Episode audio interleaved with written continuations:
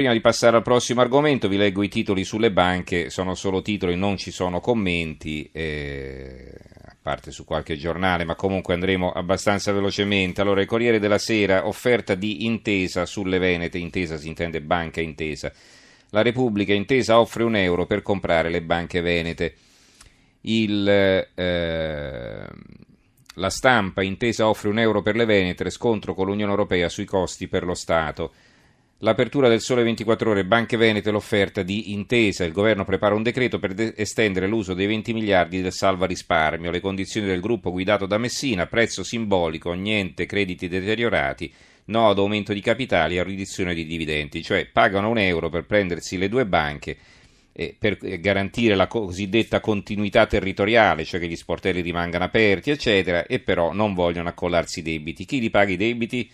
Indovinate un po' chi si, chi pagherà questi debiti, eh, li pagherà lo Stato naturalmente e poi quei fessi dei sottoscrittori delle obbligazioni subordinate.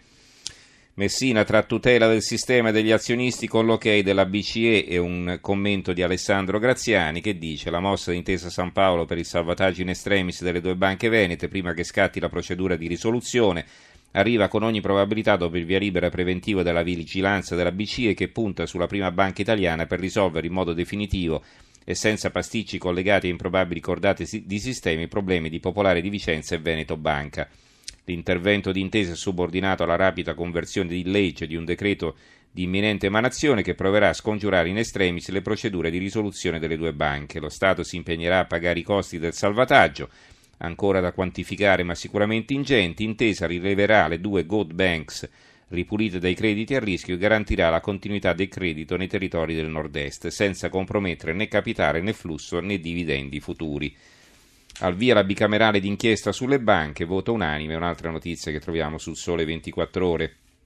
Milano Finanza, altro quotidiano economico sulle Venete, intesa c'è, manca l'Unione Europea, l'operazione deve essere neutrale su patrimonio e flusso cedolare.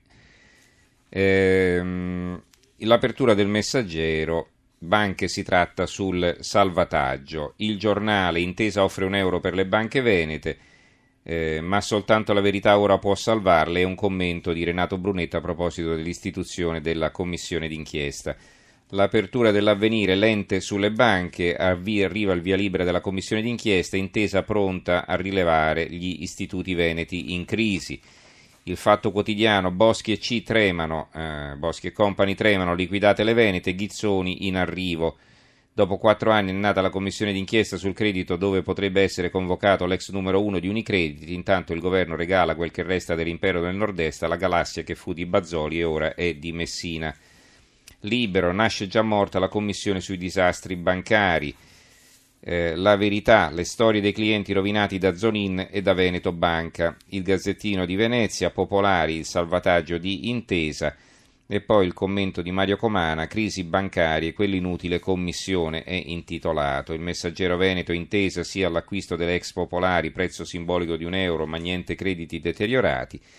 E poi dal Veneto finiamo in, eh, in eh, Toscana, crack Etruria, 2000 parti civili, oggi udienza record per la bancarotta, attese oltre 2000 parti civili, risparmiatori che chiedono i danni per i soldi persi.